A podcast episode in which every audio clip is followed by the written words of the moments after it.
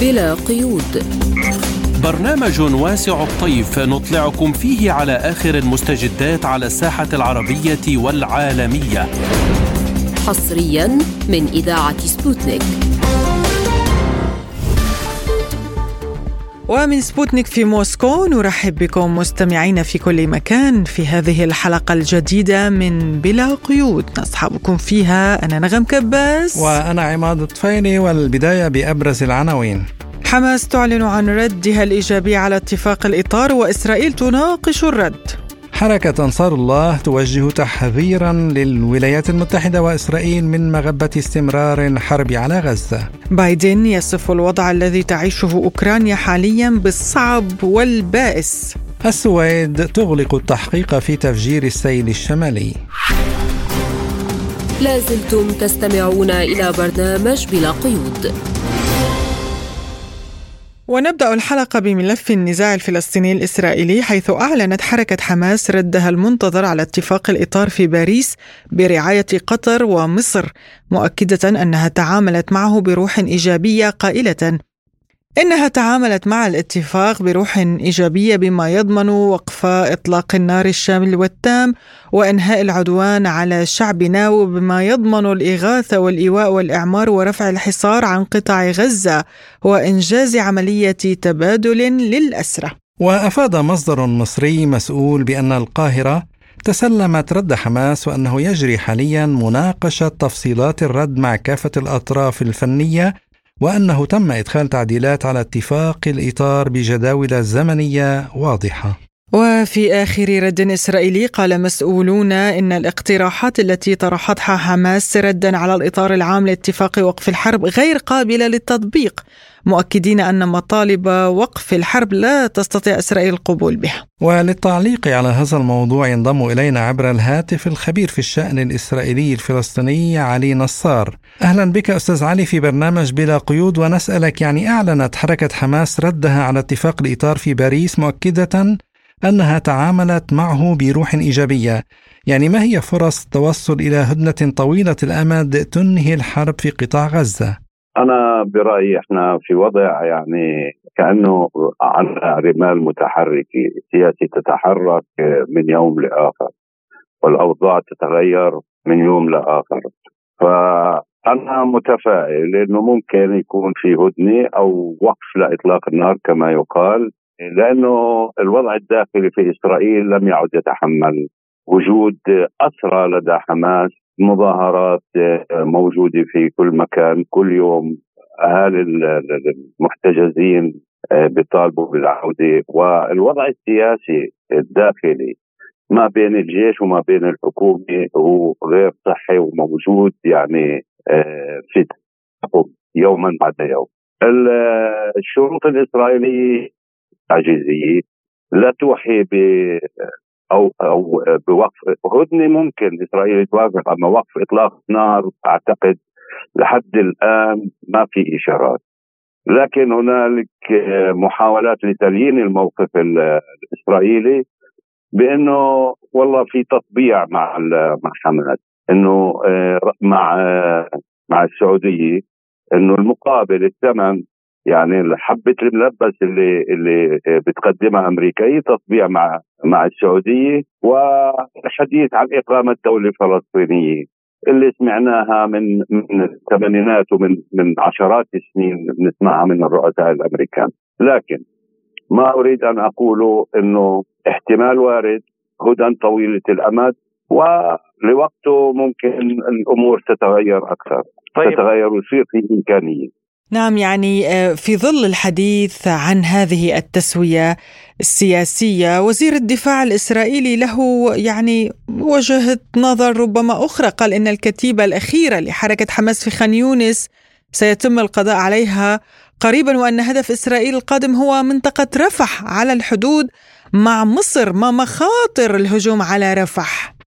أنا باعتقادي الحرب تسير في مسارين مسار إعلامي ومسار عسكري. المسار الإعلامي مش دائما هو دقيق ومش دائما هو منزل.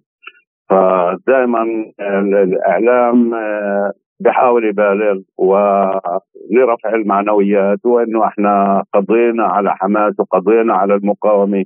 لكن بنشوف إحنا إنه المقاومة ترد من آه، كل مناطق غزة. هذا الحديث إنه حتى في غلاف غزة في غلاف غزة بيت حانون وبيت لاهي لحد هسه المقاومة بتقاتل.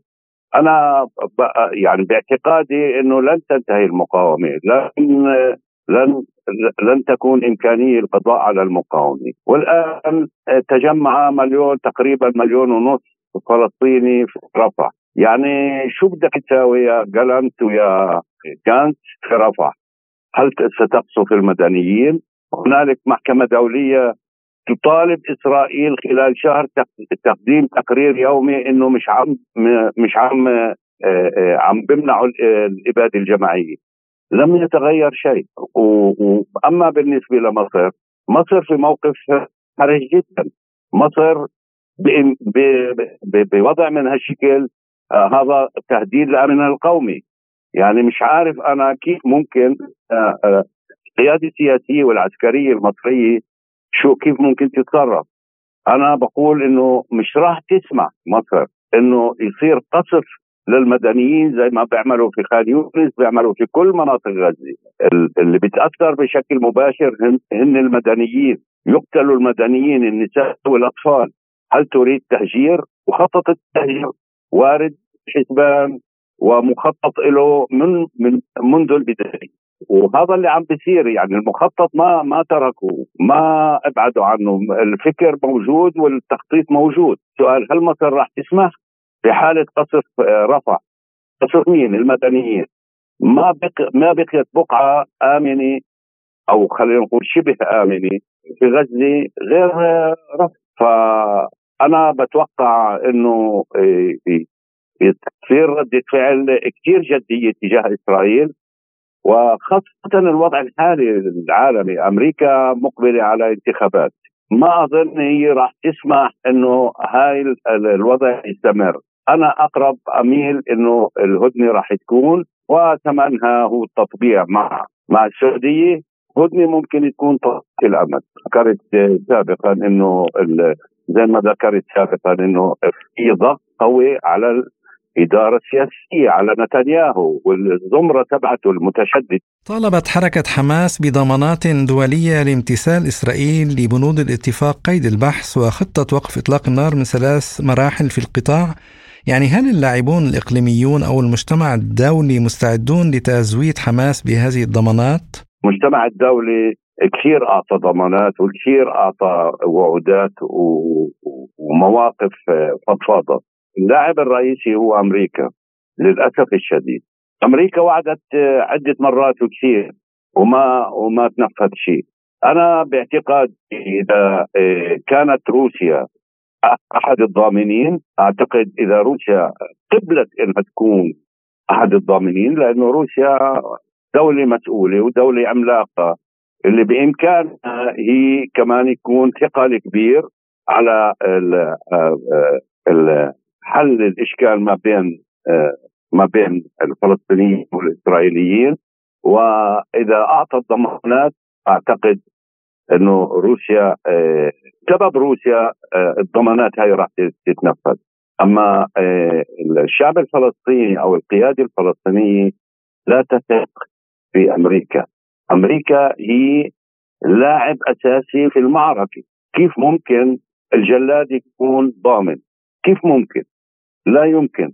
فقط دول محايد. وزي ما هل ممكن؟ بعلامة سؤال أنا برأيي بعلامة سؤال هذه الضمانات. أما إذا أرادت أمريكا أن آه، توقف الحرب طبعا لمصالحها الخاصة. وكانت روسيا أحد الضامنين. أعتقد في إمكانية لتنفيذ هذه الضمانات. وصفت السعودية سحب إسرائيل لقواتها من غزة بأنه شرط لتطبيع العلاقات مع تل أبيب. هل تعتقد أن إسرائيل ستستجيب لهذا الشرط من أجل آه، التطبيع مع السعودية؟ السعودية كانت في عملية تقارب مع إسرائيل آه، منذ وقت طويل.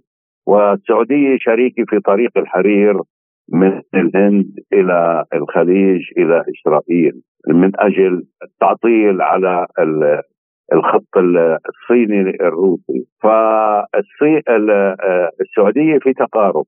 بارك الله فيهن السعودية اللي بيقولوا يعني شرط أساسي هو سحب القوات ووقف وقف الحرب وقف الحرب. هاي مكرمة من السعودية تجاه تجاه الفلسطينيين من أجل وقف سفك الدماء. لكن ما بظن إنه هذا الموقف يستمر على مدى طويل. لكن آه، آه، أنا زي ما حكيت في البداية هي البونبون العلاقات مع إسرائيل هي البونبون اللي راح تحذر إسرائيل من الشجرة. لأنه برضه الجيش الإسرائيلي في في وقفه برضه الشعب الإسرائيلي بيعاني. برضه مئات مئات الآلاف آه، في في في خيم بإسرائيل مهجرين، يعني برضه بدك تطلع على الجبهة الداخلية، الجبهة الداخلية في إسرائيل في في وضع مش سهل مش سهل، طبعا لا نقارن ما بين وبين إسرائيل، لكن في ضغط جماهير شعبيه في إسرائيل، جنرالات كبيرة في إسرائيل تطالب استعاده الرهائن بأي ثمن. بأي ثمن يعني حتى لو بثمن وقف إطلاق النار مثل آيزنكوت وبعض الجنرالات المؤثرة في داخل الجيش الإسرائيلي. فأنا برأيي أنا برأيي في إمكانية لوقف إطلاق النار في إمكانية لتبادل تبادل أسرى لكن حتى حتى لو ما ردت إسرائيل على السعودية لن يؤثر ذلك كثيرا. الخبير بالشأن الإسرائيلي الفلسطيني الأستاذ علي نصار كنت معنا عبر الهاتف. شكرا لك. لازلتم تستمعون إلى برنامج بلا قيود. وفي اليمن وجه زعيم حركة أنصار الله اليمنية عبد الملك الحوثي تحذيرا للولايات المتحدة وإسرائيل من مغبة استمرار الحرب على قطاع غزة. وأعلن المتحدث العسكري يحيى السريع استهداف سفينتين أمريكية وبريطانية في البحر الأحمر بصواريخ بحرية مشيرا إلى أن الإصابات كانت مباشرة. وللتعليق على هذا الموضوع إليكم ما يقوله لبرنامجنا الخبير في الشأن اليمني أحمد علي أحمد البحري. بسم الله الرحمن الرحيم. بالنسبة للوضع قلت بأن الوضع في حالة تصاعد آه، لا سيما وأن أمريكا وبريطانيا لا يريدون تهدئة تهدئة في البحر الأحمر ويريدون نقل المعركة من غزة إلى البحر الأحمر وذلك الحفاظ على مصالحهم. خلال أعتقد بأنه خلال الأيام القادمة آه، سيشهد البحر الأحمر توتر آه، كبير جدا. وفي مقابل تهدئات في آه، غزة والأراضي المحتلة.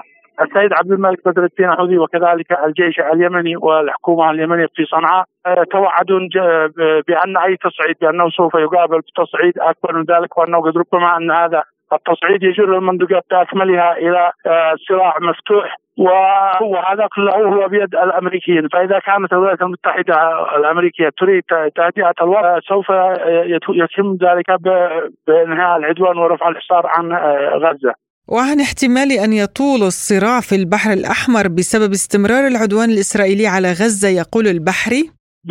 من اليوم الأول منذ الله باستهداف السفن تابعه للكيان الصهيوني في البحر الأحمر أو المتجه اليها كان هو الشرط الوحيد لايقاف ذلك العدوان هو وقف العدوان على غزه ورفع الحصار، فإذا تم ذلك فأعتقد بأن المبرر آه، الرئيسي للجيش اليمني الذي أعلن من خلاله استهداف السفن آه، الإسرائيلية أو المتجهه إلى إسرائيل بانه سوف يتوقف، أما بالنسبة لاستهداف السفن الأمريكية والبريطانية فإن الجيش اليمني لم يكن باستهدافها إلا بعد أن قاموا قام بالاعتداء على اليمن، فاذا توقف العدوان على اليمن وتوقف آه، العدوان على غزة ورفع الحصار عن غزة فأعتقد بأن آه، بأن سوف تتوقف، أما إذا ظل العدوان على اليمن حتى وإن تم إيقاف آه، العدوان على غزه ورفع الحصار فاعتقد بان المسألة سوف تظل آه، متوترة وأن الصراع سيدوم وربما يتسع. وعن رسائل أنصار الله من وراء استهداف السفن الأمريكية والبريطانية في البحر الأحمر يقول البحري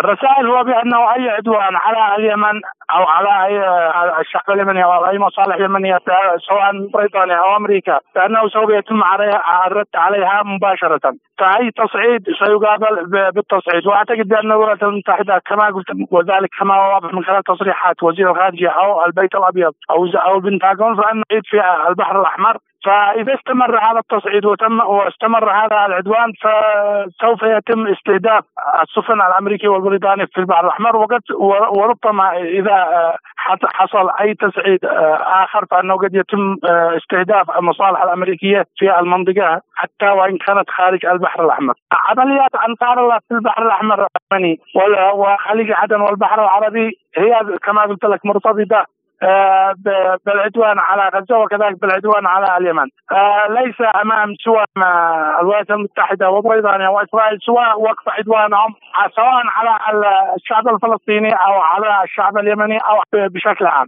لا أعتقد بأنه يوجد آه، أي خيار لدى الولايات المتحدة لأن الوضع في المنطقة متازم وكذلك حتى في العالم. سواء الوضع الاقتصادي أو الوضع العسكري فأي آه، تصعيد من قبلهم سوف يرد آه، سيقابل بتصعيد أكبر وقد وربما يجر المنطقة أو العالم إلى وهذا ليس في مصلحة أمريكا ولا في مصلحة بريطانيا. بل والكيان الصهيوني الذي آه، هو سيكون مناسبا لهم هو وقف العدوان. أما استمرار أنصار الله في استهداف السفن فأعتقد أن أنصار أن الحكومة اليمنية لن تستمر في استهداف السفن آه، في البحر الأحمر إلا إذا قامت أمريكا وبريطانيا استمرار بالعدوان على غزة. لأن ما يقوم به الجيش اليمني والبحرية اليمنيه هو دفاعا عن النفس وليس عدوانا على أحد وهو هو تقوم به أمريكا من عدوان. آه، وليس على اليمن أو الجيش اليمني هو من يقوم بالهجوم ابتداء أو يبادر باستهداف السفن. وإنما كان عمل الجيش اليمني ردة فعل بالنسبة لما يحصل في غزة وكذلك لما حصل من عدوان على استمعنا إلى الخبير في الشأن اليمني أحمد علي أحمد البحري. لازلتم تستمعون إلى برنامج بلا قيود. وفي الملف الأوكراني قال الرئيس الأمريكي جو بايدن أثناء حديثه في البيت الأبيض إن الوضع الصعب الذي تعيشه أوكرانيا بسبب توقف المساعدات العسكرية الأمريكية يجعل أوكرانيا في وضع يائس بسبب ذلك مضيفا أنه كل أسبوع وكل شهر يمر دون مساعدات جديدة لأوكرانيا يعني أن هناك عددا أقل من القذائف المتبقية التي يمكن لكييف من خلالها دفاع عن نفسها ضد الهجوم الروسي. وتحدث بايدن عن مشروع قانون شامل لمساعدة أوكرانيا وإسرائيل فضلا عن تجديد الرقابة على الحدود الجنوبية للولايات المتحدة. وبهذا الصدد يقول المحلل السياسي فاسيل فاكارا في حديث لسبوتنيك لن تقدم الولايات المتحدة أموالا لأوكرانيا الآن لا في الربيع ولا في الخريف وتابع قائلا. بالتأكيد لن تكون هناك أموال من أمريكا لأوكرانيا في المستقبل القريب. ويبدو لي أن هذا هو نوع من الحديث والمساومة حول أوكرانيا ستستمر طوال الحملة الانتخابية في الولايات المتحدة أي أنهم لن يعطوا المال لأوكرانيا لا الآن ولا في أبريل نيسان ولا في مايو أيار ولا حتى في الخريف ففي ديسمبر كانون الأول تلقت أوكرانيا الكثير من المال لذلك استطاعوا بها العيش حتى يناير كانون الثاني وسيكون من الصعب البقاء حتى فبراير شباط. ستبدأ أزمة مالية حادة بشكل خاص في شهر مارس آذار وسيتأزم الوضع جدا عندما لن يكون هناك ما يكفي من المال حتى للجيش. فماذا يقال عن المتقاعدين اذا؟ تتظاهر السلطات الأوكرانية بأنها تحاول إيجاد مصادر تمويل إضافية داخل البلاد ولكن هذا مجرد تظاهر مصطنع. الآن يتم إصدار بعض السندات الداخلية يقول سكرتير مجلس الأمن والدفاع الوطني الأوكراني أليكسي دانيلوف هناك حاجة إلى تعلم القتال والاعتماد على الذات في كفاف العيش. عقد اجتماعان الأسبوع الماضي مع الشركات المحلية. وتحاول السلطات تبيين أنها تحاول جمع الأموال. من أين ستحصل الشركات المحلية على الأموال؟ إذا كان اقتصاد أوكرانيا يعتمد بنسبة 80% على القروض الخارجية. ومتابعة لهذا الموضوع نستضيف في حلقة اليوم من البرنامج الخبير في الشأن الروسي دكتور فايز حوالة. أهلا ومرحبا بك في بلا قيود دكتور فايز. يعني جو بايدن أعلن أن أوكرانيا في حالة يرسل لها بسبب نقص الأسلحة. يعني كم هو الوضع ميؤوس منه في كييف حين يدلي الرئيس الأمريكي بنفسه بمثل هذه التصريحات؟ أنا أعتقد آه، بأن هذه التصريحات إن تدل على شيء فهي تدل على الوضع الكارثي للولايات المتحدة الأمريكية أكثر مما هي عليه في أوكرانيا لسبب بسيط بأن لو كان هناك نجاحا ما للولايات المتحدة الأمريكية على أرض المعركة وحلفائها بكل تأكيد لكان الوضع ليس كارثيا. لا في الولايات المتحدة الأمريكية ولا على الأراضي الأوكرانية. هذا من جهة. من جهة أخرى اليوم يجب علينا أن نفهم آه، جيدا بأن هذا العام الانتخابي الذي سيمر على الولايات المتحدة الأمريكية هو من أصعب الأعوام الانتخابية منذ نهاية الحرب العالمية الثانية التي تمر على الولايات المتحدة الأمريكية لأسباب كثيرة. أهم هذه الأسباب هي الوضع الداخلي آه، في الولايات المتحدة الأمريكية سواء من الناحية الاقتصادية أو حتى من الناحية السياسية والأخلاقية وما إلى غير ذلك. السبب الآخر طبعا هو نسبة المديونية العالية في الولايات المتحدة الأمريكية، المشاكل الأخرى كمشاكل اللاجئين والمهاجرين التي آه، اليوم نلاحظ بأن الحزب الديمقراطي يدافع عنهم بشكل كبير جدا كونهم هم اصواتا مستقبلية وطبعا تعلمون جيدا الوضع الأخلاقي والانزلاق الأخلاقي الذي تعاني منه الولايات المتحدة الأمريكية. هذا من ناحية ثانية. ومن ناحية ثالثة اليوم إذا أردنا أن نتحدث بشكل جيد أن هناك جبهتان أساسيتان فتح فتحتها الولايات المتحدة الأمريكية على نفسها. هي جبهة أوكرانيا وجبهة الشرق الأوسط. ولكن ماذا لو تم فتح الجبهة الثالثة أين سوف تكون الولايات المتحدة الأمريكية بعد استنزاف كميات كبيرة من الذخائر سواء كان في العدوان الإسرائيلي على غزة أو في أوكرانيا أو حتى في مناطق أخرى من مناطق والصراع التي تغذيها الولايات المتحدة الأمريكية بالأسلحة. لذلك نجد بأن اليوم الوضع كارثي بالنسبة للولايات المتحدة الأمريكية لأن أي خسارة للولايات المتحدة الأمريكية على الأراضي الأوكرانية هي خسارة سوف تنعكس بشكل أو بآخر على نتائج الانتخابات القادمة في الولايات المتحدة الأمريكية وعلى الوضع الكارثي وخاصة إذا ما تم كما يقال انفصال تكساس وبالتالي دخول الولايات المتحدة الأمريكية في حرب داخلية. هذا هو مختصر المفيد للوضع الكارثي الذي تعاني منه الولايات المتحدة الأمريكية مع العلم بأن الولايات المتحدة الأمريكية رفعت شعار التضحية في أوكرانيا حتى آخر أوكراني. ولكن اليوم نجدها بأنها تحاول الضغط على الحلفاء الآخرين بغض النظر عن الأسلحة التي تم تقديمها للنظام الأوكراني من أجل محاربة الجيش الروسي والتي استنفذت أيضا. نجد اليوم بأنها تحاول الضغط من جديد من أجل دعم المراكز الصناعات أو معامل الصناعات العسكرية من أجل التحضير آه، لتعويض هذه الذخائر التي فقدتها الولايات المتحدة الأمريكية وحلفائها في مجابهة روسيا الاتحادية على الأراضي الأوكرانية ولم تستطع كما أراد تصوروا أو أرادوا أن يلحقوا خسارة استراتيجية بروسيا الاتحادية على الأراضي الأوكرانية أيضا دكتور يعني الولايات المتحدة اعترفت بالهجمات الروسية على أهداف عسكرية في أوكرانيا لماذا تغير خطاب البيت الأبيض برأيك؟ ليست صحو الضمير على الإطلاق ولكن يعني ذلك بشكل مباشر فشل فشل وسائل إعلامهم التي كانت دائما تدعمهم وتعطي تصورا للرأي العام العالمي بأن روسيا الاتحادية تقصف الأماكن السكنية، الأماكن المدنية، البنية التحتية المدنية، وهذا الأمر كما نعلم جميعا بأنه بعيد كل البعد عن الواقع. بالمقارنة بما تقوم به الولايات المتحدة الأمريكية وحلفائها في قصف المناطق التي تريد نشر ديمقراطيتها عليها وأكبر مثال على ذلك الغارات التي قامت بها في سوريا والعراق مؤخرا أو قبل ذلك في يوغوسلافيا في اليمن في العراق أيضا في أفغانستان وفي كثير من المناطق التي يتم فيها استخدام الديمقراطية كوسيلة لنشر السياسة الأمريكية على تلك الأراضي. وحتى أكثر من ذلك أستطيع القول لكم اليوم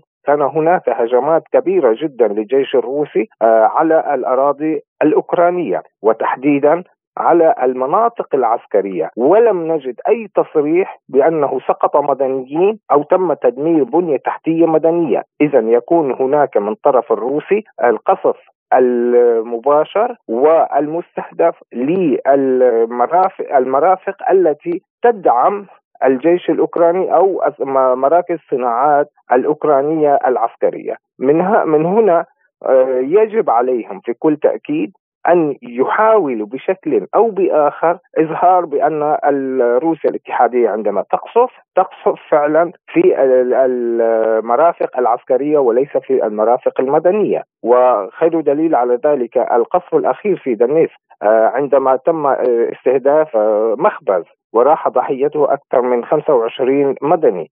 هذا الأمر واضح للعيان وقبل ذلك الكثير الكثير الكثير. لذلك هم اليوم أمام امرا واقعيا. لا يستطيعون التراجع عنه لأنهم لا يستطيعوا أن يخدعوا الرأي العام العالمي إلى ما لا نهاية. وبالمناسبة الحوار الصحفي الذي أجراه الصحفي الأمريكي آه، اليوم مع الرئيس بوتين وسوف يعرض يوم غد آه، سوف يكون له تاثيرا كبيرا نعم إنه سوف يكون قنبلة نووية صحفيه لأنه سوف يوصل الحقيقة والواقع إلى الداخل الأمريكي بالدرجة الأولى وإلى الرأي العام العالم. هناك من يقول أنه من غير المربح للإدارة الأمريكية الحالية أن تتوصل إلى تسوية بين روسيا وأوكرانيا قبل انتهاء الانتخابات الأمريكية. يعني تعليقك على هذا القول. هم في الواقع في الحقيقة يحاولون اليوم تجميد الصراع وليس إيجاد حل للصراع لعدة أسباب، السبب الأول هو نقص الذخيرة كما ذكرنا في بداية حديثنا، هذا من ناحية، ومن ناحية أخرى هم يحاولون تهدئة الرأي العام الأمريكي ليفسحوا له المجال بإيجاد أي آه، وجهة نظر آه، تفيدهم في كسب الأصوات الداخلية في الولايات المتحدة الأمريكية واقصد هنا طبعا الحزب الديمقراطي من أجل ضمان نجاحه في الانتخابات القادمة، اذا من ناحية هي التهدئة ونلاحظ أيضا بأنهم يحاولون اليوم بشكل أو بآخر تهدئة الوضع في الشرق الأوسط على جبهة آه، غزة. وذلك من أجل أن يحاولوا إظهار أنفسهم بأنهم حمامات سلام ولكن في حقيقة الأمر هم يحاولون فقط تجميد الصراع. من ناحية يكسبون الفترة الانتخابية ومن ناحية ثانية يعطون فترة ونزهة من الزمن لمعامل الصناعات العسكرية حتى تستطيع إنتاج المزيد والمزيد من الذخائر ليتجدد الحرب تتجدد الحرب آه، بعد انتهاء الانتخابات القادمة. ودخول الرابح في هذه الانتخابات مطلع العام القادم وعادة تكون بعد في الشهر الأول شهر يناير الأول آه، كانوا الثاني. وبالتالي يكون لديهم المقدرة. أولا ضمنوا أنفسهم في الانتخابات وثانيا سوف يكون لديهم المزيد والمزيد من المعدات العسكرية والقذائف وما إلى غير الذخيرة وما إلى غير ذلك. نعم دكتور يعني نعلم بأن السياسات الأمريكية في أوروبا أدت إلى تدهور الوضع الاقتصادي في جميع دول الاتحاد. متى تشهد العلاقات بين واشنطن وبروكسل برأيك؟ يعني تدهورا. أنا أعتقد بأنه كخطوة أولى سوف تكون نتيجة مباشرة للانتخابات القادمة في المجلس الأوروبي التي سوف تكون في الشهر السادس من هذا العام. معروف وأصبح واضحا للعيان بأنه هناك متطلبات لتغيير جذري في هذا المجلس وفي رئاسة مجلس أوروبا لأنهم أصبحوا عبارة عن موظفين آه، في الخارجية الأمريكية ينفذون الأوامر لا أكثر ولا أقل. هذا من جهة، من جهة أخرى طبعا آه، نلاحظ اليوم بأنه آه، هناك تراجع حتى في الاتحاد الأوروبي الذي أصبح يشعر بأن الولايات المتحدة الأمريكية تستغلهم من أجل الدفاع عن مصالح الولايات المتحدة الأمريكية ضد روسيا الاتحادية، يعني على سبيل المثال لنأخذ أنه هناك يتم تجهيز للحزمه الثالثه عشر من العقوبات عقوبات الاتحاد الأوروبي على روسيا الاتحادية والتي سوف تستثنى منها الالومنيوم بالدرجه الأولى. لأنهم لا يستطيعوا بدون الالمنيوم الذي يستوردونه من روسيا الاتحادية، هذا اولا. ثانيا الغاز الغاز اليوم عندما أصدر الرئيس بايدن بتحجيم الصادرات من الغاز السائل إلى أوروبا هذا يعني بأن أوروبا سوف تفكر أكثر من مرة وتعود لتلجأ إلى روسيا الاتحادية من أجل استيراد الغاز السائل، ليس الغاز عبر الأنابيب ولكن الغاز السائل بكمية أكبر من أجل توفير احتياجاتها. أمر آخر يشعر اليوم في كل الاتحاد الأوروبي والأوروبيون بأنه بدأت عمليا الضعف الاقتصادي الشلل الاقتصادي في الحركة الاقتصادية لبلدانهم وبالتحديد وخاصة في ألمانيا التي أصبحت وتراجع اقتصادها بدرجات كبيرة حتى أن روسيا الاتحادية احتلت موضع ألمانيا وأصبحت الرابعة آه، الأولى في أوروبا والرابعة في العالم آه، من حيث قوة الاقتصاد، وبالتالي اليوم المواطن الأوروبي أصبح يشعر كنتيجة مباشرة للعقوبات التي تم فرضها من قبل حكوماتهم على روسيا الاتحادية وانعكاساتها السلبية على اقتصادهم وعلى وضعهم الاقتصادي. لذلك لا بد لهذه الدول الأوروبية أن تتحلى بنوع من الحنكة من أجل أن تخدم مصالح شعوبها وليس مصالح المصالح السياسية للولايات المتحدة الأمريكية وهذا ما تحاول الضغط عليه الولايات المتحدة الأمريكية على كل الدول الأوروبية ومباشرة عبر مجلس أوروبا من أجل تنفيذ مخططاتها السياسية والاقتصادية ومواجهة روسيا حتى آخر أوروبي، يعني سوف يتحولون في حقيقة الأمر من محاربة روسيا حتى آخر أوكراني إلى محاربة روسيا حتى آخر أوروبي، يعني على سبيل المثال حتى أنه هناك أخبار بأن الطائرات الاف 16 التي سوف تعطى إلى أوكرانيا سوف تجسم على الأراضي الرومانية وتحاول الوصول إلى مواجهة روسيا عبر مولدافيا وبالتالي هنا تدخل أوروبا وهي رومانيا تحديدا هي عضو في الناتو في مجابهة مباشرة لأنه سوف يتم استهداف آه هذه الطائرات في المطارات التي سوف ترسم بها. وهذا يعني بأنه فعلا سوف تبدأ الولايات المتحدة الأمريكية بإشعال الحرائق داخل أوروبا من أجل الحفاظ على هيمنتها وعلى سيطرتها ليس فقط على القرار السياسي وإنما على اقتصاديات أوروبا وعلى كل شيء في أوروبا. الخبير في الشأن الروسي الدكتور فايز حوالة كنت معنا من موسكو شكرا جزيلا لك. لازلتم تستمعون إلى برنامج بلا قيود. وإلى ملفنا التالي وإعلان السويد إنهاء التحقيق في انفجارات خط أنابيب نقل الغاز الروسي لأوروبا السيل الشمالي بعد عدم العثور على مشتبه به محدد في البلاد. وكان الرئيس الروسي فلاديمير بوتين قد رجح أن الأمريكيين هم من فجروا خطي غاز السيل الشمالي أو أن ذلك قد حدث بتحريض منهم. حول إغلاق السويد التحقيق قالت المتحدثة الرسمية باسم الخارجية الروسية ماريا زاخاروفا لسبوتنيك ما رأيناه خلال العام ونصف العام الذي انقضى منذ انفجار نورد ستريم إلى الآن لم يكن يشابه التحقيق المطلوب كما ولم تقم بذلك أي دولة شاركت في هذا التحقيق وأعني دول أوروبا الغربية. إنه ليس تحقيقا. وفقا للتقديرات والمعايير الغربية فإن التحقيق يتطلب عددا من الإجراءات.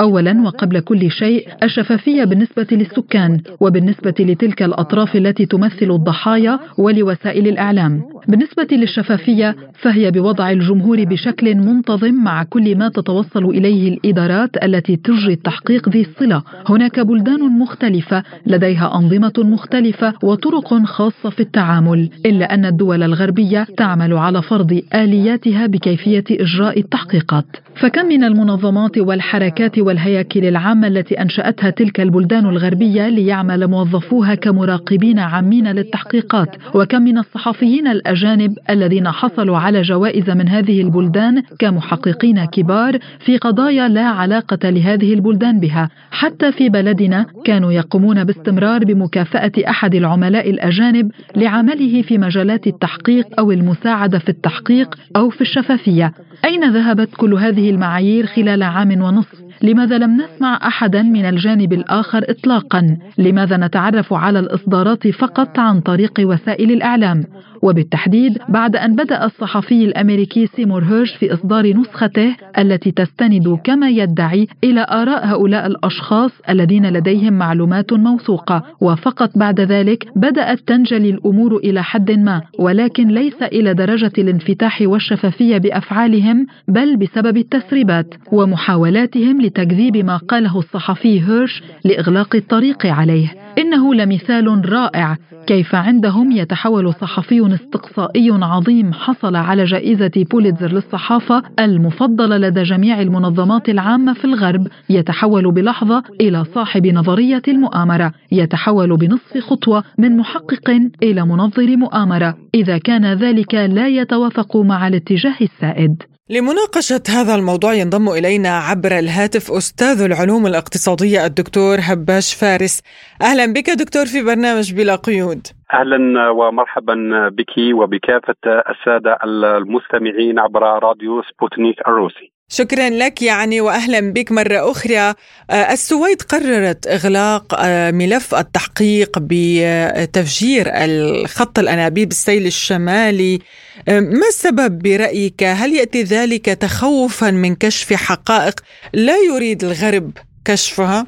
نعم بالتأكيد. فتفجيرات أنبوبية الخط الغاز الروسي العابر عبر بحر البلطيق نور ستريم واحد ونور ستريم اثنين في السادس والعشرين من شهر سبتمبر أيلول من سنة 2022 وبقاء غموض التحقيقات إلى غاية اليوم أي بعد حوالي سنة ونصف من هذه التفجيرات يثير الكثير من الأسئلة والكثير من الطروحات والكثير من الغموض وبالتالي في ظل امتلاك الدول الغربية على شاكلة ألمانيا وكذلك السويد والدنمارك إمكانيات كبيرة جدا للتحقيقات في مثل هذا النوع من التفجيرات. وبالتالي فإن غموض التحقيق وعدم صدور نتائج التحقيق إلى غاية اليوم يؤكد فرضية عدم وجود الفعل المعزول ويؤكد فرضية التنظيم وراء هذا الفعل ووراء هذه التفجيرات. ومن ثم الكثير ربما من نقاط الأسئلة تطرح في الموضوع وبالتالي أظن أن سيكون في المرحلة ربما القادمة ضغوط أكثر على الدول خاصة ألمانيا التي تمتلك قدرات كبيرة في مجال التحقيقات في مثل هذا النوع من التحقيقات ليكون هناك تقرير واضح وتقرير شفاف وتقرير عادل عن الأسباب الحقيقية جراء انفجار أو تفجير الخط الغاز المسال أو ما يعرف بالتيار الشمالي نور ستريم وخاصة في ذلك التوقيت وفي ظل هذه التوترات الجيوسياسية لصالح من ومن وراء هذه التفجيرات. طيب دكتور هباش كيف ستؤثر هذه الخطوة على سرعة التحقيق؟ أظن أنه لما نتكلم عن سرعة التحقيق فنحن في الوقت بدل الضائع لما نتكلم عن تفجيرات حدثت في السادس عشر من شهر من شهر سبتمبر 2023 أي أكثر من سنة ونصف غير معقول و من من غير المنطقي بتاتا وفي ظل كما قلت أنه التفجيرات حدثت في المياه الإقليمية للسويد والدنمارك ونعرف مكانة وقوة الدول هذه الدول ومع ألمانيا في التحقيقات وفي إجراء مثل هذه التحقيقات وبالتالي آه، من المفروض أن تكون هناك سرعة أكبر في في أن يكون تقارير وإجراء وإفصاح عن الأسباب ومن وراء الاسباب ومن وراء هذه التفجيرات ولصالح من. وبالتالي أظن نحن في الوقت بدل الضائع ويجب أن تكون هناك ضغوط أكبر من المجتمع الدولي لأن تكون هناك تحقيقات عادلة وصدور تقارير واضح وشفاف وعادل من وراء هذه التفجيرات ولصالح من ولصالح أجندة ومن تخدم هذه الأجندة. برأيك يعني هذه الدول لا تعرف من هو وراء هذه تفجيرات وإنما يريدون مثلا التمويه والتغطية ولهذا لا يريدون يعني أن يكون هناك تحقيق فعلي أو تقرير فعلي. أكيد في الكثير من القضايا الدولية والصراعات الدولية التي تحدث هناك ربما الأسباب وراء هذه الصراعات ومن يفتعلها ومن وراءها ومن يتسبب فيها الجهة الجهة ربما المستهدفة معروفة والجهة الفاعلة معروفة ولكن في كثير من الأحيان للأسف هناك تواطؤ في إجراء التحقيقات وهناك إخفاء للمعلومات متعمد خاصة لما نتكلم عن التقرير التي نشرته صحيفة تايمز البريطانية قبل سنة بالضبط في الثامن من شهر فيفري من سنة 2023 للصحفي الأمريكي سيمور هيرش والذي تكلم ووجه اتهاما مباشرا للولايات المتحدة الأمريكية إلا أنه كما أشرنا لا زال ربما لا يكون بقت هناك اتهامات ولكن التقرير الرسمي وحده هو من سيؤكد الجهة الفعلية التي كانت وراء هذه التفجيرات بالرغم من وجود العديد من الأدلة والعديد من المؤشرات التي ربما خاصة دوافع اقتصادية وليست فقط دوافع سياسية من وراء هذا التفجير لما نتكلم حتى ألمانيا متضررة كثيرا من من هذا التفجير خاصة أن ألمانيا تستغل الغاز الروسي الذي يعتبر غاز. ولكن الولايات المتحدة مستفيدة دكتور بما أنها تبيع آه، موارد الطاقة لأوروبا بدلا من روسيا.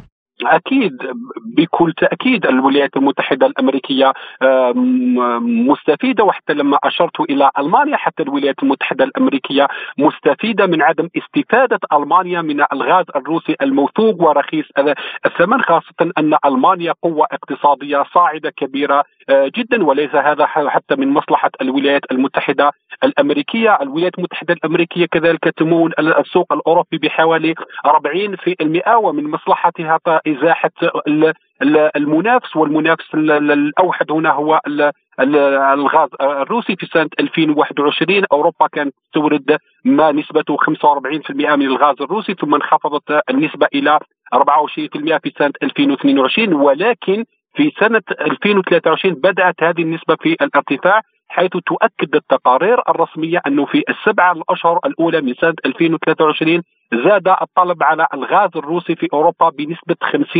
50% وهذه تؤكد الفرضية أن أن أوروبا لا غنى لها عن الغاز الروسي الموثوق ورخيص الثمن وبالتالي مهما حاولت الدول الأوروبية أو الدول الغربية مجتمعة مقاطعة أو إبداء محاولات للاستغناء عن الغاز الروسي كما أشار وأعلن عنه رئيس المفوضية الأوروبية للطاقة إلا أن هذا يبقى فقط من باب من باب التصريحات وبعيد كل البعد عن الواقع الذي الذي يؤكد أنه لا غنى ولا مفر عن لأوروبا باستغلال وحاجتها إلى الغاز الروسي خاصة لما نتكلم من جهة الموثوقية، نتكلم من قرب المسافة ونتكلم كذلك من الثمن بمعنى أن أوروبا لما تستورد الغاز من من دول أخرى مثل أمريكا الولايات المتحدة أو من قطر فالمسافة بعيدة عن أوروبا وتكاليف الشحن آه، مرتفعة خاصة في ظل التقلبات في منطقة البحر الأحمر وارتفاع أسعار الشحن وبالتالي فنقل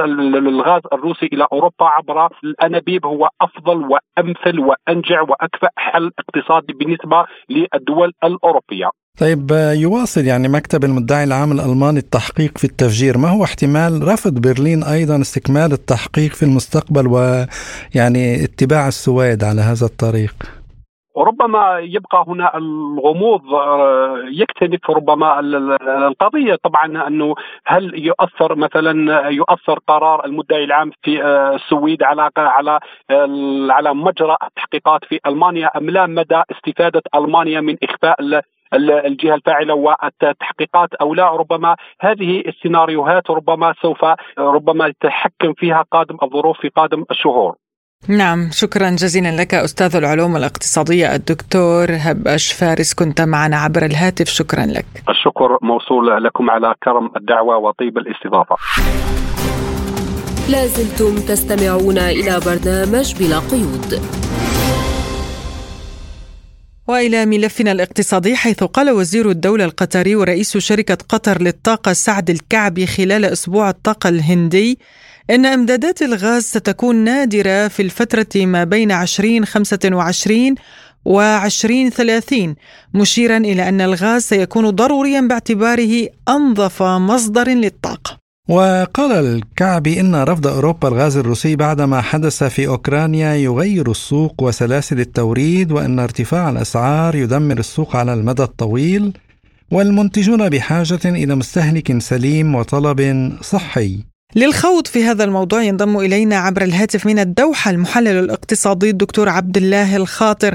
أهلا بك دكتور عبر سبوتنيك ونبدأ من هذا التصريح القطري ويعني حول أن المرحلة المقبلة ستشهد نقصا في إمدادات الغاز، ما السبب برأيك؟ بطبيعة الحال ال 25 الحقيقة يعني فترة قد تكون فترة بعض الشيء طلب فيها يسبق العرض خاصة بالنسبة للسوق الأوروبي والسوق العالمي. قطر راح تبدأ في الإنتاج ب 26 27 ولذلك يبدو كما يعلم الجميع طبعا أنه المشروع القطري خاصة.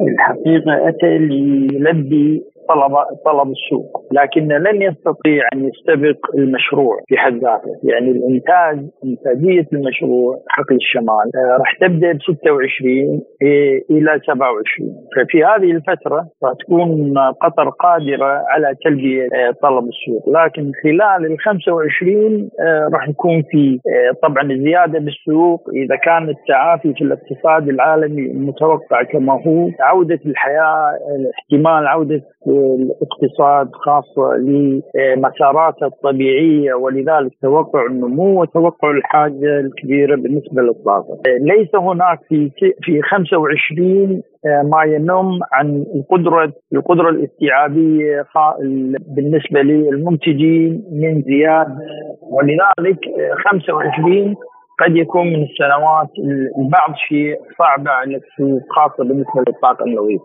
لكن 26 27 التوسعة القطرية راح تكون آه، تمت وخاصة بالنسبة للترينز ولذلك آه، أيضا بالنسبة للعمليات التشغيلية خاصة في التوسعة بالنسبة للناقلات وحضور ناقلات واستتباب الأمر لمشروع كبير الحقيقة وفي طلبية لقطر قد تصل إلى 100 إلى 150 ناقله وهذا كله يحتاج الكثير والكثير من آه، الجانب الإجرائي التنفيذي خاصة لاستتباب الأمر. ولذلك 25 قد تكون من السنوات الصعبة وتوقعي إنه آه، وزير الطاقة يتحدث عن منعرج خاصة في 25 كيف أثر غياب الغاز الروسي على السوق العالمية؟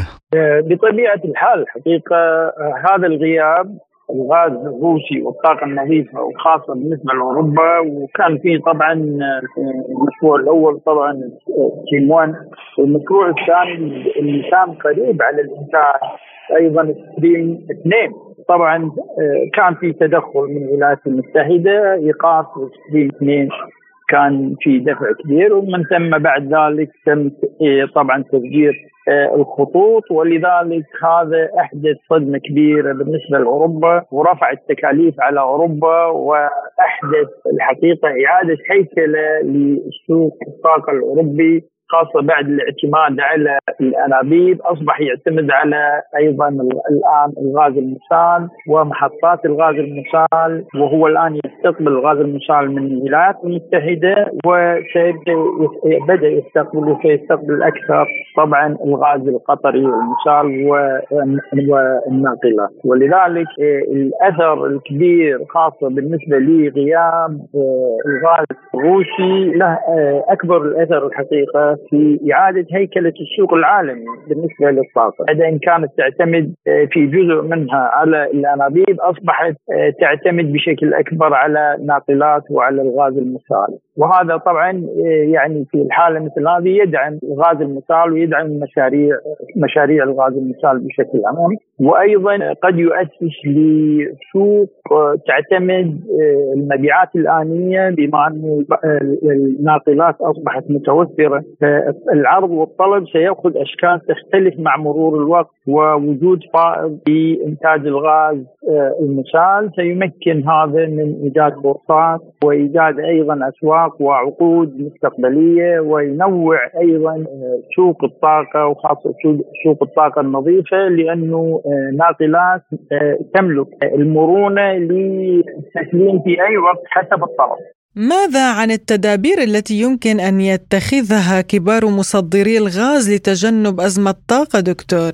الحقيقة في الأساس اللي هو يعني الحديث لابد يكون عن أمن الطاقة العالمي وأمن الطاقة العالمي يمر في قنوات التفاهمات إيجاد نظام عالمي متوازن يمكن الجميع الحقيقة يمكن عودة الاقتصاد العالمي أيضا للمفهوم الأساس وهو العولمة ولذلك قدرة كل دول كل دولة من دول العالم على طبعا الاستفادة من قدراته ومن إمكانياته بالنسبة لها وللسوق. ما يحدث الآن الحقيقة لأسباب طبعا سياسية جيوسياسية يتم عزل أو يتم حصار أو يتم إقصاء أجزاء أساسية ومهمة مهمه من آه، الاقتصاد العالمي أو من أيضا قطاع الطاقة المهم بالنسبة للعالم وكما يعلم الجميع أهمية الطاقة للاقتصاد العالمي في حد ذاته وأهمية الطاقة النظيفة في الاساس والحقيقة روسيا تملك هذه الإمكانيات بشكل كبير وعند آه، آه، اعاده تكوين وإعادة هيكلة وإعادة توازنات لمستوى آه، يطمئن الجميع الحقيقة. هذا ما سيمكن من آه، بلوغ الاقتصاد العالمي لأداء متميز، الآن في في في هذه الظروف يظل الاقتصاد العالمي آه، أدنى أداء أدنى قدرة على الوفاء بحاجة السوق، لذلك لابد الحقيقة اليوم نرى أيضا الأحداث في غزة وما قد يسببها أيضا مثلا في باب المندب وآثار باب المندب على تكاليف نقل الطاقة بشكل عام. ولذلك في حال عدم الاستقرار إذا كان في البحر الأسود إذا كان في البحر الأبيض إذا كان في البحر الأحمر آه هذا يؤدي الحقيقة لرفع المخاطر بشكل عام. ولذلك رفع المخاطر ورفع التكاليف على آه المستهلك في نهاية المطاف. آه، هذا طبعا قد يكون له تداعيات على معدلات التضخم ومن ثم معدلات الفائدة ومن ثم أيضا الإضرار بالاقتصاد ومعدلات النمو الاقتصادي، لذلك ضرورة عودة الأمم المتحدة للقيام بدورها الأساس ودون الانحياز ودون آه، تحكم أو هيمنة طرف من الأطراف وعودة تكوين نظام عالمي أكثر اتزان وأكثر عدل. يعني من هو المسؤول عن تعطيل إمدادات سوق الغاز برأيك؟ آه، في الحقيقة آه، وعلى مدى عقود يبدو آه، المعسكر الغربي في سعيه للهيمنة ومحافظة وحماية النظام العالمي التقليدي القديم يدفع لعدم الاستقرار. ولكن هذه حالة نعتقد يعني طبيعية في عودة آسيا عودة الصين عودة روسيا عودة مناطق للهند وأيضا المنطقة الشرق الأوسط للتمام موضع في الاقتصاد العالمي يعني أنه لابد من عودة التوازنات، الحرس القديم للنظام القديم يبدو غير مهيئ حتى الآن لقبول مثل هذه التوازنات والعودة لعالم متوازن عالم متعدد الأطراف، عالم أكثر بسمه أكثر عدالة، آه، ما زلنا الحقيقة كلنا كبشرية ما زلنا يعني في مخاض. آه، ولادة نظام عالمي جديد. آه، يأخذ يوم القضية الفلسطينية، يأخذ قضايا الشرق، يأخذ قضايا المضائق البحرية، يأخذ القضايا في الأمم المتحدة ومجلس الأمن، كل هذه لابد من العودة لإعادة الصياغه المحلل الاقتصادي الدكتور عبد الله الخاطر كنت معنا من الدوحة. شكرا لك على هذه المداخلة. لازلتم تستمعون إلى برنامج بلا قيود. موضوعنا الأخير عن المقابلة المرتقبة التي أجراها الصحفي الأمريكي تاكر كارلسون مع الرئيس الروسي فلاديمير بوتين. وحتى قبل نشر المقابلة فإن رسالة مصورة من موسكو لكارلسون حصلت على أكثر من 60 مليون مشاهدة في أقل من 13 ساعة. وشدد الصحفي على أن هذا اللقاء مهم للغاية حيث أن الأمريكيين لا يعلمون على الإطلاق بما يحدث في روسيا وأوكرانيا ما أثار ضجة بين مستخدمي الشبكة وممثلي وسائل الإعلام والسياسيين الأمريكيين. ووفقا له حاول البيت الأبيض مرتين تعطيل المقابلة ونفت السكرتيره الصحفية للبيت الأبيض هذا التصريح لاحقا وفي الوقت ذاته قال كارلسون إن رجل الأعمال إيلون ماسك وعد بعدم حظر هذه المقابلة عندما سيتم نشرها على شبكة التواصل الاجتماعي. وقال المتحدث الرسمي باسم الرئاسة الروسية دمتري بيسكوف تعليقا على هذا الموضوع إن المجتمع في الولايات المتحدة محاصر بالدعاية المعادية لروسيا لكن هذا سيتغير يوما ما. وحول التعتيم الإعلامي في الولايات المتحدة قال الإعلامي قيس رمضان لبرنامجنا. طبعا من برأيي انه إنه دائما يعني نحن نعرف في تعتيم وتضليل إعلامي كبير في أمريكا. مش فقط في روسيا في دول كثيرة وأيضا في في أحداث كثيرة. فيعني بيشوف إنه من مصلحتهم إنه إنه لا يقدم الحقيقة وما يقدم الواقع آه، للشعب الأمريكي أو حتى يظهروا روسيا بطبيعتها ويظهروا الشعب الروسي الشعب الروسي بشكل عام بتعامله بأسلوب حياته آه، أكيد لأنه ما راح يكون من صالحهم. ففي الواقع إنه روسيا بشكل عام والشعب الروسي أيضا تمتلك ميزة خاصة في الحياة وبالعلاقات أيضا الدبلوماسية مع دول أخرى. فأكيد هذا الشيء مش من صالح الولايات المتحدة يعني. بدوره قال الإعلامي أحمد شبيب إن حرية الإعلام يجب أن تطبق بحذافيرها. يعني اليوم عندما نتحدث على موضوع حرية الإعلام فأكيد آه، هي أشياء نسبية. يعني ممكن تكون البعض آه، يطلقها كشعارات لكن فعليا على أرض الواقع وكما تفضلتي اللي حدث مؤخرا هو فقط عبارة عن آه، تزييف لموضوع حرية الإعلام لكن هي حرية الإعلام مضمونة هي مضمون كثير كبير لكن أحيانا بعض الدول هي بتحطها كإطار مش أكثر. أما وتوصل على أرض الواقع فبنلاقي هناك الكثير من التغييرات والكثير من الآراء المتباينة وغيرها آه، حرية الإعلام هي حرية كثير كبيرة يجب أن تطبق لكن تطبق بحذافيرها وليس فقط ضمن إطار كاذب أو إطار آه، للإدعاء وليس أكثر. وقال الإعلامي الدكتور محمد كمال طبعا إذا اتكلمنا عن آه، حرية الإعلام فأنا أعتقد إن هي بتبقى حرية مزعومة أو مشروطة بمعنى أدق. آه، مفيش حرية مطلقة في أي مكان بما فيها أمريكا.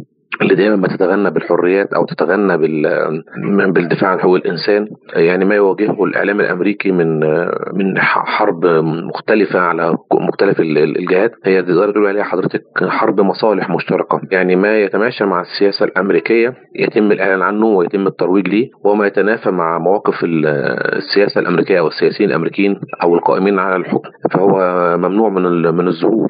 يمكن ما بتصدرش المشهد ده لكل المشاهدين أو الجمهور لكن الكل في داخل أمريكا وفي خارج أمريكا يعلم جيدا أن العملاق الأمريكي يهيمن بصورة أو بأخرى على على الإعلام. والحرية المزعومة أو الحرية التي يتشدق بها الأمريكان هي حرية مشروطة. مشروطة بأنها ما تكونش ضد مصالح آه، أمريكا. أنا أفهم هذا الكلام إن في أي دولة لازم الإعلام يكون لها سقف معين لا يتجاوزه طبعا حماية مصالح الدولة.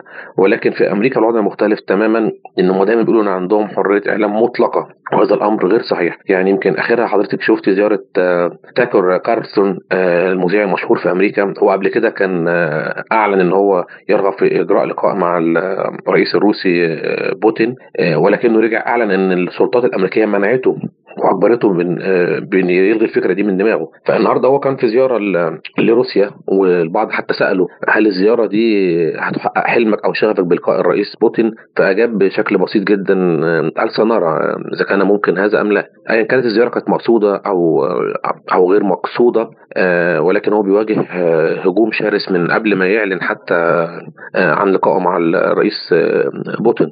وده بيؤكد لنا إن السياسة الأمريكية بتتحكم بشكل أو بآخر في في الاعلام هو واجه تهديدات كبيرة جدا من مجلس النواب الأمريكي أو الكونجرس الأمريكي. حتى في عضو البرلمان مع كوري كوري أعتقد اسمها عضو البرلمان هي قالت إن هو بيواجه حملة ضخمة جدا من مروجي الدعاية الإعلامية بمنع خطابه من أو حواره من مع الرئيس بوتين من الإذاعة في النشر في أمريكا. وطبعا دي بيمثل خطورة لأن لأول مرة المجتمع الأمريكي هي هيسمع آراء بوتين وجها لوجه من وجهة نظر روسية أمريكية. يعني الرئيس بوتين بنفسه اللي هيتكلم والمذيع من أمريكا. بيواجه حرب شرسه جدا المذيع كارلسون في في إذاعة لقائه بالرئيس بوتين وأعتقد إنه هيتم منعه أعتقد. ربما يتم منعه في أمريكا لكن له سيتم تداوله في أماكن أخرى. وأكيد مقاطع الإنترنت هتتداول هذا الكلام بصورة أو بأخرى. ولكن بصفة رسمية هذا الموقف فضح أكذوبة الحرية الأمريكية. يعني باختصار جدا هذا الموقف فضح أكذوبة الحرية الأمريكية المزعومة. من جانبها قالت الإعلامية هدى محمد سالم ضيان ورئيس مجلس الأمناء لمؤسسة المحبة السورية أحيانا الاعلام بيكون سلبا على الشعب أحيانا بيكون ايجابا لكن نحن إذا ناخذ الإيجابية نحن كروسيا صديقتنا نحن وياهم سوا ونحن نقول الإخوة وليس الصديق. فأكيد أكيد أنا معهم ضد إنه البيت الأبيض يحارب إلى هنا مستمعينا الكرام تنتهي حلقة اليوم من برنامج بلا قيود. كنا معكم فيها اليوم أنا عماد طفيلة وأنا نغم كباس إلى اللقاء. إلى اللقاء.